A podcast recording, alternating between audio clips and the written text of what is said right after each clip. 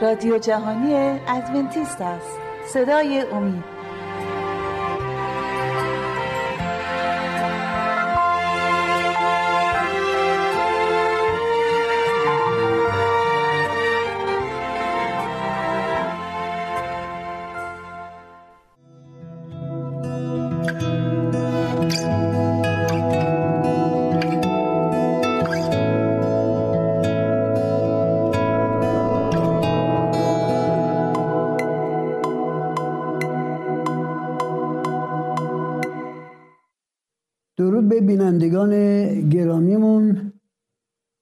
امیدوارم که امروز ما وقت خوبی را در مباحثی که در پیش داریم داشته باشیم. از اینکه شما ترجیح دادید این چند لحظه رو پای این برنامه بشینید تشکر می‌کنیم و اینکه ما را در خونه هاتون در پشت پرده تلویزیون یا ارز کنم که کامپیوترتون پذیرا بودید تشکر می‌کنیم. بحثمون راجع به احکام بود. البته باید حضورتون ارز کنم که در کتاب مقدس به سه نوع از احکام اشاره شده و گاهی قاد مردم در تشخیص این که هر آیه که از احکام صحبت می‌کنه به کدوم یکی از احکام اشاره می‌کنه یه اشکالاتی دارن. بعد حضورتون ارز کنم که به طور کلی عهد جدید در مورد سه نوع احکام بحث می‌کنه. نوع اول احکام مدنی است. خلال رهبری قوم بنی اسرائیل خدا احکام می‌داد که مربوط به امور مدنی بود و اشاره می‌کرد به مواردی که میباید از لحاظ مدنی قضاوت در مورد آنچه که آن اموری که در قوم بنی اسرائیل اتفاق میافتاد کرده بشه. برای مثال فرض کنیم که دو نفر برادر راجع به ارسی که از پدر یافته بودن بحث و گفتگو داشتن. لحاظا به مراجع اشاره می‌کردن یا متوسل می‌شدن و اونا باید نابسامانی یا عدم توافق اونها رو در این موضوع حل بکنن. اتفاقا یکی از این موارد پیش عیسی مسیح آورده شد و عیسی گفت من نیامدم تا مشکلات شما رو در مورد ارث و این چیزها رفع بکنم. در صورت قوانین مدنی یه تعدادی بودن که فقط اشاره می‌کرد به مشکلات قوم یهود و موقعی که این قوم از نظر خدا مردود شدند یعنی دیگه خدا اونها رو به عنوان قوم خودش حساب نمی‌کرد. این قوانین هم به تب از بین رفت. یعنی آنچه که از اونها در کشورهای دیگه استفاده می‌شد هنوزم استفاده میشه. ولی به عنوان یک قوم از این قوانین مدنی استفاده نمیشه. نوع دوم قوانین قوانینی بود که مربوط به قربانی ها بود. اگر خاطرتون هست در باغ عدن در همون مرحله اول پیدایش انسان. موقعی که آدم و هوا از خواسته خدا سرپیچی کردند و رفتن از اون درخت ممنوعه بهره گرفتن و در نتیجه چشمهاشون با شد عارف نیک و بد شدند خودشون رو پوشوندن و قایم کردن از نظر خدا. عصر موقعی که خدا به باغ عدن رفت دید که خبری از آدم و هوا نیست. رفتن خودشون رو قایم کردن. پرسید آدم کجایی؟ گفت که ما قایم کردیم خودمون رو. گفت که خدا بهشون گفت که آیا خوردید از آن میوه که من گفتم نخورید؟ گفتن داری حالا قبل از اینکه در این بحث ادامه بدیم یه سوالی ممکنه همینجا برای بینندگان عزیزمون پیش بیاد که بگن خب خدا چرا یک درخت ممنوعی رو در باغ عدن به کار گذاشت که این وسوسه برای آدم و هوا پیش بیاد که از اون درخت بخورن؟ حالا خواه با وسوسه شیطان یا بدون وسوسه شیطان؟ باید حضورتون ارز کنم که اصولا سیرت با تصمیم گیری با تصمیم گیری در چارچوب این تصمیم گیری است که سیرت انسان تکامل پیدا می‌کنه. انسان تا بر سر دورایی ها قرار نگیره و بین نیک و شر تصمیم نگیره سیرتش تکامل پیدا نمی‌کنه. آدم رو خدا کامل آفرید در هر جهت در هر مورد اما بدون سیرت تکامل یافته. چرا؟ چون برای تکامل یافتن این سیرت احتیاج به تصمیم گیری مداوم بود. این درخت معرفت نیکوبد را خدا در باغ عدم به کار گذاشت. تا آنها همیشه بر سر دورایی که قرار می‌گیرند راه صحیح را انتخاب کنند و به این ترتیب به جایی در کمال سیرت خود برسن که دیگه چنین وسوسه ای براشون امکان پذیر نباشه یا گرفتار چنین وسوسه ای نشوند. در صورت آدم و هوا در این باغ از همه درخت ها می‌تونستن بهره ببرن بجز یک درخت. خدا گفت روزی که از این درخت شما بخورید هر آینه خواهید مرد. هوا کم کم به کنار درخت نزدیک شد. و از شوهر خودش دور شده بود. شیطان فرصت رو غنیمت شمود در اونجا وسوسه ای کرد و هوا فریب وسوسه او رو خورد و از این میوه بهره گرفت. انسان خاطی شد و آنچنان به خطای خودش معترف بود که رفت خودش رو قائم کرد. یه مقداری از برگ درختار انجیر برای خودش پوششی ساخت. که عورتش برهنگیش مشهود نباشه و رفت و خودش رو قایم کرد. در چنین موقعیتی خدا آمد یک وسیله برای پوشش اونها در نظر گرفت. شاید بپرسید این وسیله چی بود؟ کتاب مقدس به سادگی میگه که خدا از پوست گوسفند پوششی برای آنها تهیه دید مسلما این پوست گوسفند رو خدا نیافرید. مسلما از آدم خواست که بره را قربانی بکنه و بعد معجزاسا پوست این بره رو آماده پوشیدن نمود. به این ترتیبه که پوست بره رو به کار برد تا اوریانی آنها رو بپوشونه. در کلمه دیگر خدا در همون مرحله اول در باغدن به انسان فهمود که گناه مستلزم ریزش خون هست. آمرزش گناه فقط با ریزش خون امکان پذیره. آدم و هوا در همون مرحله اول فهمیدن که چه اشتباهی بزرگی کردن و این اشتباه چه چیزی رو در زندگی اونها به وجود آورد که از این پس میباید هر با گناه می‌کنند از یک حیوان بیگناه قربانی را انجام بدن تا گناهشون بخشیده بشه.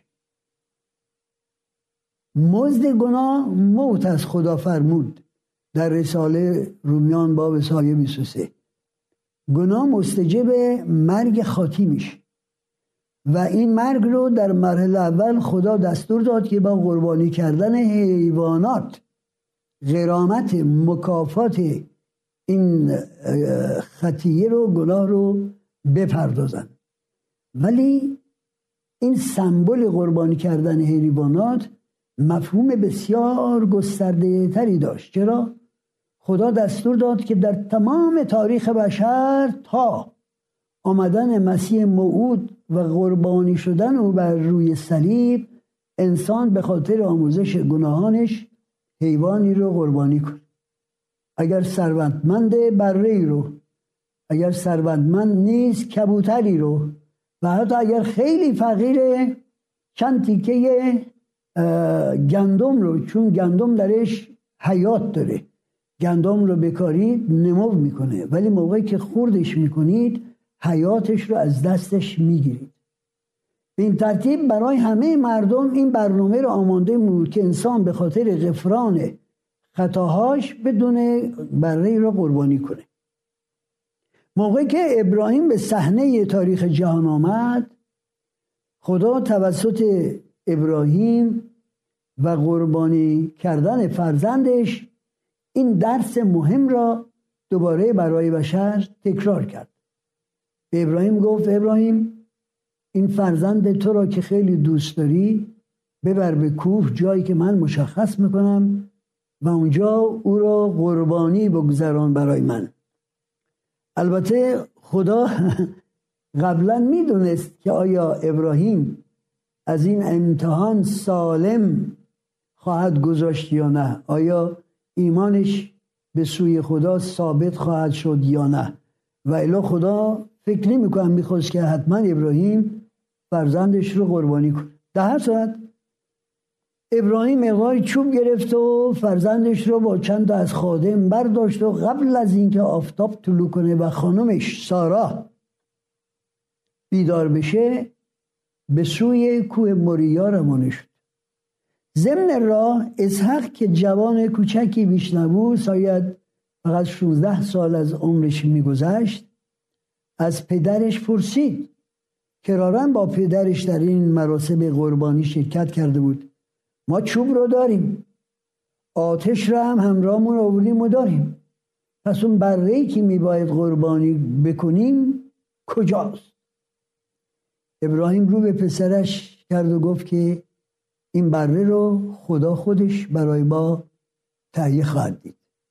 در هر صورت به جای رسیدن که ابراهیم باید مذبحی بسازد ابراهیم مذبحی ساخت ولی آخرین لحظه فرزندش رو روی مذبح گذاشت دست و پاشو بست.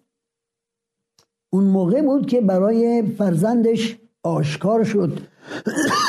مزن می‌خوان که خدا می‌خواد او رو به جای یه حیوان قربانی کنه. در اون لحظه ای که ابراهیم کار رو به دست گرفت و بنا بود سر فرزندش رو ببره ناگهان صدایی از آسمان در رسید. ابراهیم دست نگه دار. حالا می‌دونم که تو وفادار هستی و فرزندت رو از من دریغ نکردی. خب عزیزان در این سرگذشت ابراهیم یک راز یا مفهوم بسیار بزرگی نهفته و این را ما, ما باید بررسی بکنیم. متاسفانه وقتمون به پایان رسیده. ما در این لحظه یه چند دقیقه فرصت خواهیم داشت که تمدد اعصابی بکنیم یا چایی بخوریم و بعد از یک مکس کوتاهی برمیگردیم به ادامه صحبتمون دوستان عزیز اگر مایل به برقراری ارتباط با ما هستید از این پس می توانید ایمیل های خود را به آدرس ات ارسال بفرمایید. و اگر مایل به تماس از طریق واتس اپ هستید شماره واتس اپ ما هست دو سفر سیصد و پنجاه هفت نود و نه هفتاد و هشت شست و هفت سفر هفت. بنابراین دوستان عزیز ما می‌بینیم که این سیستم قربانی ها باید حتما یه مفهوم بسیار بزرگتری داشته باشه یک رازی است که برای ما باید مکشوف بشه. مخصوصا از این سرگذشتی که ابراهیم با فرزندش داشت. و می‌بینیم که خود حضرت مسیح اشاره به این سرگذشت ابراهیم کرد و گفت که ابراهیم روز مرا دید و شادمان گشت. حالا ببینیم در چه مفهومی ابراهیم روز مسیح را دید و شادمان گشت.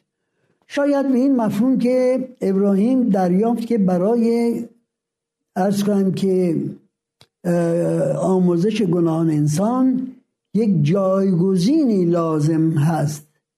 یک بدیلی به قول عربی لازم هست که بیاد و جای انسان رو بگیره و برای گناهان انسان قربانی بشه.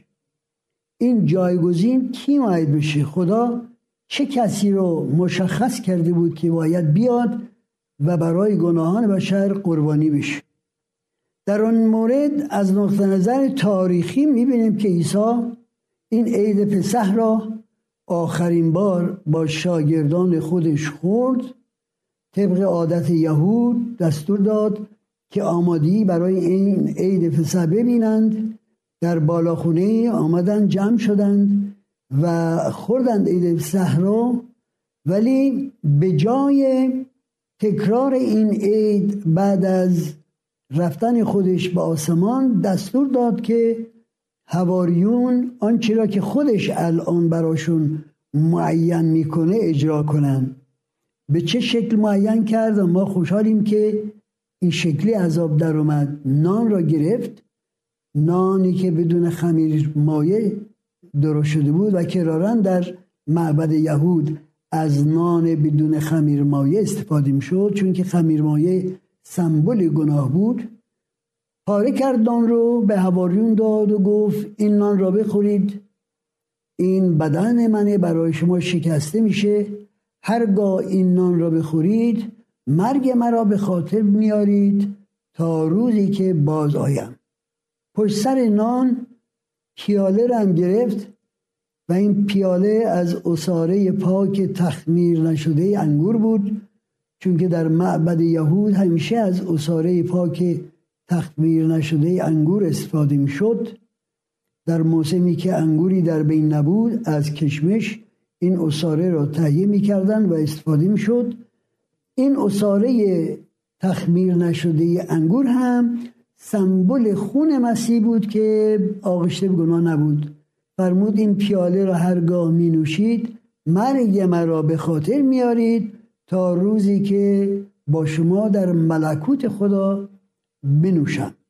گفت که هرگاه این مراسم رو شما اجرا می‌کنید صرفا به خاطر اینکه به یاد بیارید که گناه انسان با یک قربانی بزرگی آمرزیده میشه. و این قربانی بزرگ چون میبایست خودش به بشر ارائه بده تمام سیستم قربانی حیوانات از بین رفت چطور از بین رفت؟ داستان به این شکل کتاب مقدس میگه که در اون شامگاه که میباید کاهن بره رو قربانی کنه کار از دست کاهن میفته و با دستهای نامرئی پرده هیکل که قسمت قدس را از قدس الاقداش جدا می‌کرد از بالا به پایین دوباره شد. این دوباره شدن پرده مفهومش این بود که این رمز این قربانی ها به طور کلی از بین رفت. البته متاسفانه ما امروز می‌بینیم هنوز یه عده بره قربانی می‌کنند و این قربانی ها در واقع نمی‌تونه نمایشگر قربانی مسیح باشه چون که قربانی ها بود که نمادی بود. از قربانی که مسیح باید با بدن خودش برای ما بده مسیح آمد قربانی شد و ما با خوردن نان فطیر بدون خمیر مایه و نوشیدن اصاره انگور بدون تخمیر مرگ او را میرسونیم در این رموز که ما قبول داریم موافقیم که عیسی مسیح به خاطر گناهان ما مرد و ایمان خودمون رو به این موضوع نشون میدیم و به این ترتیب امیدواریم که به خاطر خون او خداوند از گناهان ما میگذره. این بود سیستم قربانی ها از ابتدا در باغ عدن تا زمانی که مسیح به صلیب کشیده شد و تمام این سیستم قربانی ها از بین رفت. امروز حتی یهود امروز هم این قربانی ها رو انجام نمیدن. چون که اولا معبدشون خراب شد به طور کلی و امیدوارن یه روزی بتونن معبد نوعی رو بسازن ولی دنیای مسیحی با این آداب اشای ربانی که خود مسیح برقرار کرد جایگزین این قربانی ها شد. و من خیلی خوشحالم روی این مسئله. چرا؟ نفرت به خاطر اینکه می‌دونم عیسی جانش رو در راه گناهان من داد و من می‌تونم آمرزش برای گناهانم بیابم بلکه شادم که دیگه احتیاج به ریختن خون این حیوانات بیگناه نداریم تا نشون بدیم که بابا کفاره گناه فقط با خون ممکنه. در عهد جدید نوشته شده که آمرزش گناهان بدون ریختن خون میسر نیست. سیستم قربانی ها از بین رفت. ولی نوع احکام سوم به جز احکام مدنی و احکام تشریفاتی سیستم قربانی ها ده حکام ده حکام معیارهایی است اخلاقی برای زندگی بیالایش و پاک و متقی زیستن. این احکام ابدی است. آیات زیبای کتاب مقدس میگه که احکام خدا ابدی است و تغییر پذیر نیست. و می‌بینیم که عهد جدید همه احکام دهگانه دوباره تکرار شده. البته ما فرصت الان نداریم که یک یک اینها رو آیه ها رو باز کنم نشون بدم که این آیات تکرار شده. چند تا از این احکام رو خود مسیح در باب پنجم متا تکرار کرد. اجازه بدید چند تا آیه بسیار زیبا از باب پنجم من برای شما بخونم. در باب پنجم انجیل متا عیسی میفرماید از آیه 17 گمان مبرید که آمدم تا تورات و نوشته های پیامبران را نسخ کنم. نیامدم تا آنها را نسخ کنم بلکه آمدم تا تحققشان ببخشم. زیرا آسمان معذرت می‌خوام زیرا آمین به شما می‌گویم تا آسمان و زمین زایل نشود نقطه یا همزه از تورات هرگز زایل نخواهد شد تا اینکه همه به انجام برسد. بنابراین خود مسیح آمد گفت که من این احکام رو از بین نمی‌برم نسخ نمی کنم نیومدم احکام از بین ببرم.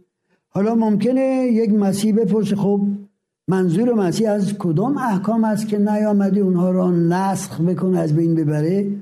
خود مسیح این توضیح رو در بقیه آیات باب پنج متا به ما میده.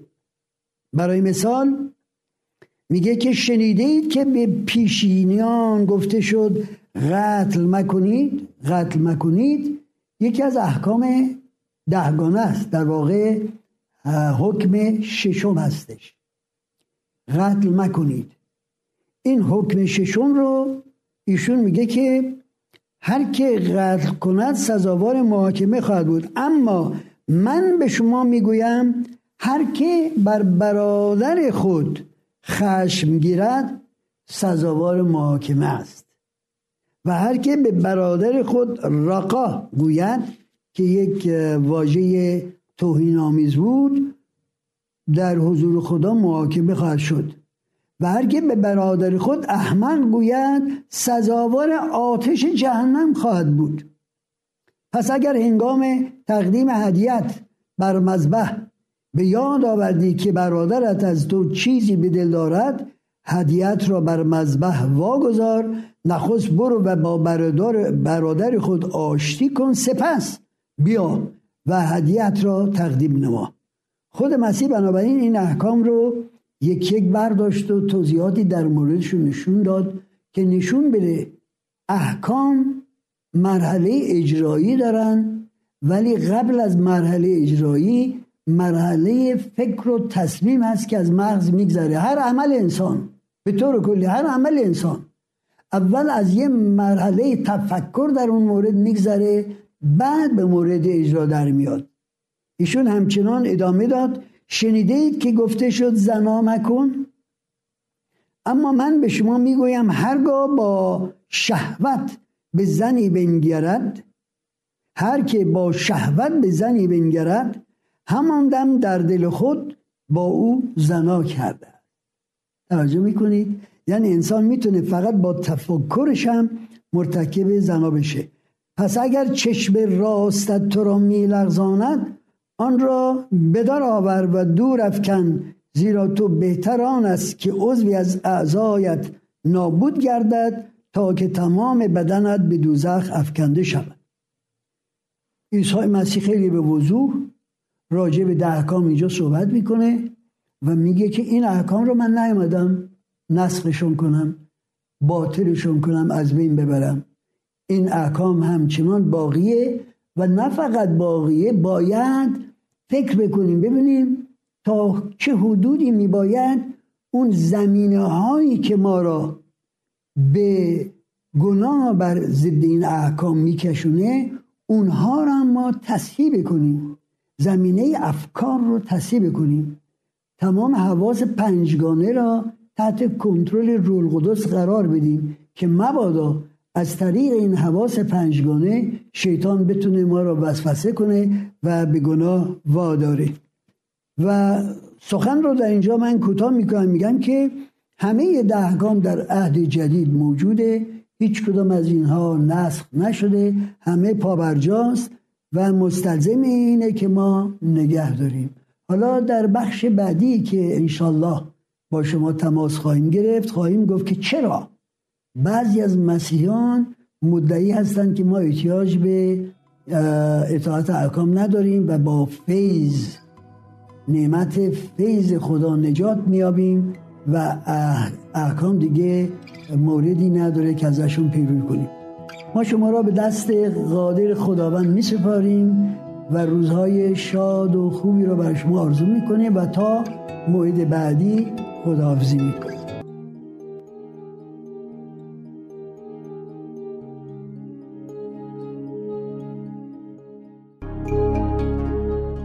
دوستان عزیز اگر مایل به برقراری ارتباط با ما هستید از این پس می توانید ایمیل های خود را به آدرس رادیو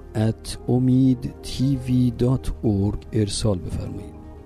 و اگر مایل به تماس از طریق واتس اپ هستید شماره واتس اپ ما هست 20357 99 78 67 07